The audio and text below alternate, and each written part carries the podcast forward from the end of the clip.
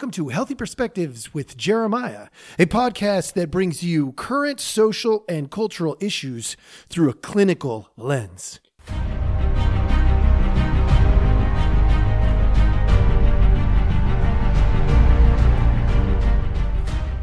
Hello, hello. How are you doing? Today's a good day. I'm going to talk about something that is driving me absolutely nutty as a therapist. Recently, uh, no matter where I turn, what I see everywhere crisis this, crisis that. That's a crisis. This is going to become a crisis. Crisis. Oh, there's so many crises. Everything's a crisis right now. And the answer to that is it can't all be crises. They just can't. 100% guaranteed they're not all crises, but it's an emotional crisis. No. It's a it's a physical crisis. No.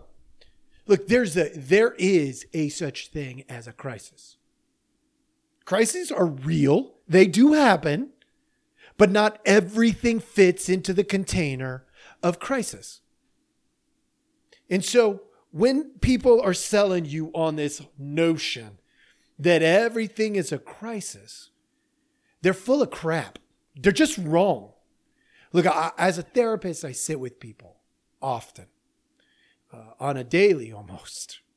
And when I sit with them and they talk about all this really hard stuff that they're going through, it's true, it's hard. There's a difference between a hard thing and a crisis. A crisis is, I'm about to die. You're about to die somebody's about to die. We're about to enter a war where people will die. Not very many things actually fall into the category crisis. If you can slow down and be more methodical just a little bit, and your life isn't in danger, it's not a crisis. Now, why do I say that? Because in the light that is being shown on all kinds of things, we are being, uh, there's an attempt to get us to believe that a lot of things fall into crisis category when they don't. So, what is a crisis? By Google definition, it's a time of intense difficulty, trouble, or danger. I don't like that definition because everything can fit inside of that definition. A crisis is not about difficulty and trouble. It's literally about danger, not or danger. If you are not in danger, it is not a crisis. A time, another definition, a time when a difficult or important decision must be made. I would add to prevent imminent danger. Because outside of that, it's not a crisis. I mean, come on, Google, do a better job here. A turning point of a disease when an important change takes place, indicating either recovery or death. Crisis. That fits. If it says, and death death at the end, if it's not about the end of life, it is not a crisis. If it's about discomfort, you know, I think you could probably even make a case uh, of severe danger, right? The threat of severe danger. Like, if I don't do this right, my arm is going to get chopped off. Okay. I mean, you're borderline a crisis because that could, you know, lead to all kinds of complications and potentially death pretty quickly. You're not talking very far uh, down that line. I could maybe you could make that case. But then the more important thing comes up for me as a therapist. And that is if not everything is a crisis, which it's not, then how do we ter- determine what is a crisis? How do we know?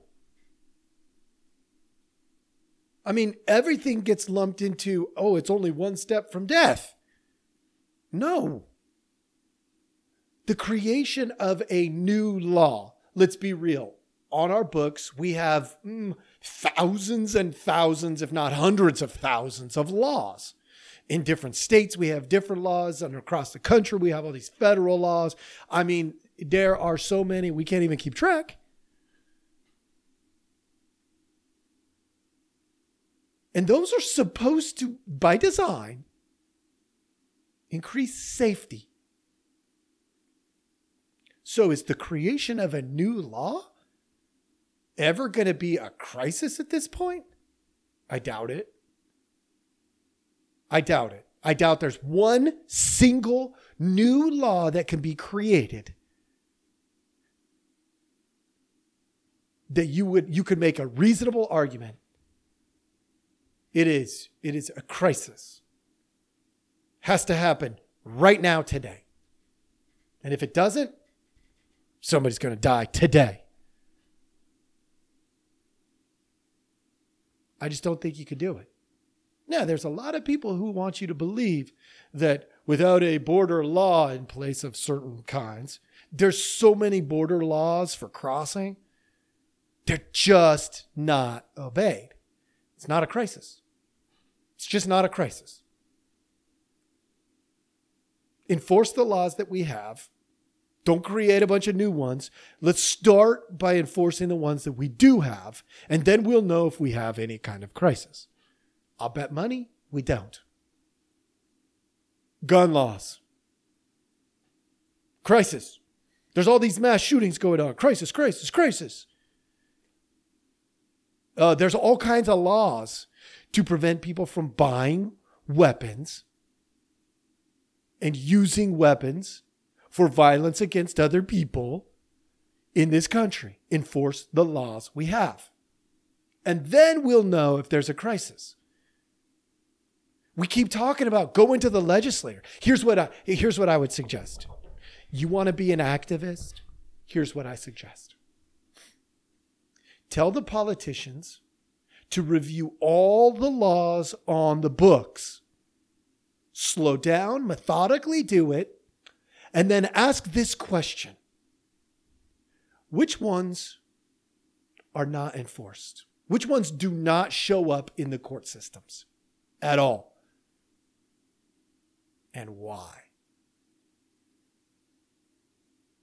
I'll bet we could figure out ways to prevent what we're calling crises by just enacting what we already have.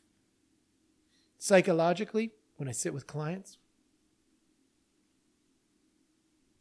they know the boundaries. They ignore the boundaries. The boundaries they set for themselves, they ignore. Not a crisis. But I, but I, uh, uh, I got drunk and I'm an alcoholic. Not a crisis. Why is that not a crisis? You knew the boundaries. You ignored the boundaries. You had all these mechanisms in place, not a crisis. Now you're laying in a ditch somewhere, barely breathing, freezing to death. Crisis. That's a crisis. Now, if it's due to the drug use, great. I mean, drug induced crisis. But the idea that everything falls into the label crisis is just asinine. It's crazy. Emotions that are out of control may lead to a crisis. It's that spontaneous act that happens with little or no thought. If somebody cannot create a gap between the emotion and the behavior, we can quickly turn into a crisis. We can, it can quickly turn into a crisis. But the idea of having emotion, that's not a crisis. You've got emotion. Slow down. Take a look at it. Just like we talked about, you know, go, go to, you want to do some activism, go to your representatives and tell them to read all the laws that do not show up in court and then ask the question why? Why do we not enforce them? Is it simply because we don't know them?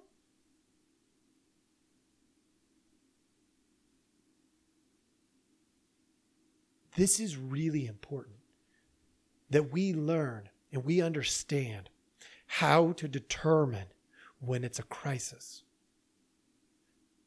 People call me up as a therapist and say, I want to die.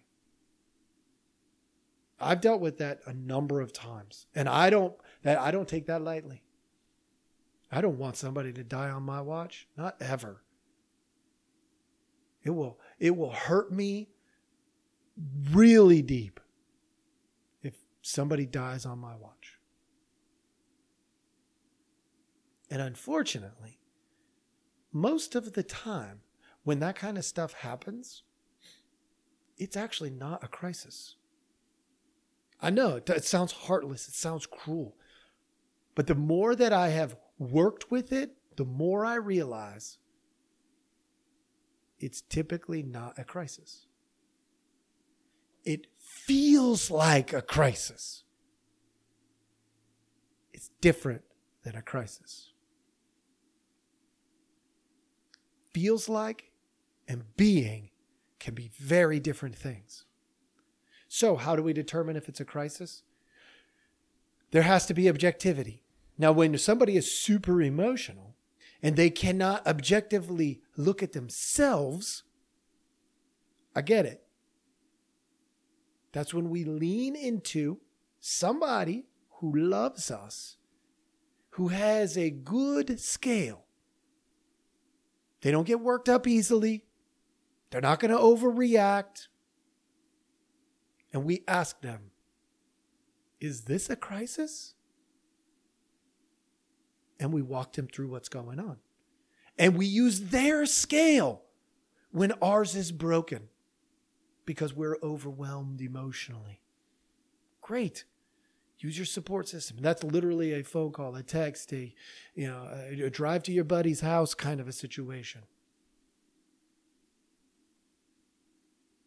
If your scale is broken because you're overly emotional, well, the, there's a solution to that. Get a therapist, go through the emotions, figure out what they are, what they mean, and why they're overwhelming to you but it doesn't make it a crisis. A crisis? Somebody breaks into a school with a, a, a, gun and tries to shoot people. That's a crisis. Imminent death. That's a crisis. Look, I stayed on this word. I've probably overused the word. But here's what I what I, I mean to do today. I want you to take a look at what you in your life have treated as if it's a crisis. And then I want you to ask yourself did you hurry to a decision because you thought it was a crisis? And inevitably, you're going to come to a conclusion that, yeah, you probably hurried to a decision because you thought it was a crisis. You felt like it was a crisis. Now, look at our so- social structures, our culture. Ask yourself, what is our society? What is our culture treating like a crisis? and probably hurrying to a decision on it when it's not a crisis. You want to do something active that will help people who are struggling psychologically and emotionally? Fix that. Fix that cultural issue that we are hurrying to make decisions about as if it's a crisis when it's not. Apply that to politics. Apply that to your money. Apply that to your relationships. It is not a crisis. Very few things fall into that actual category. That's what I got for you today. I hope it's a thinker. I hope you're sitting there going, hmm, what have I? Because I know I've treated things like crises that weren't. If you're doing the work right now, you've got at least one or two things in your mind. Make a difference with those. We'll change our culture. We'll do it the right way, one person at a time, not from the top down, because that doesn't work. Thank you so much for joining us. Have a great day.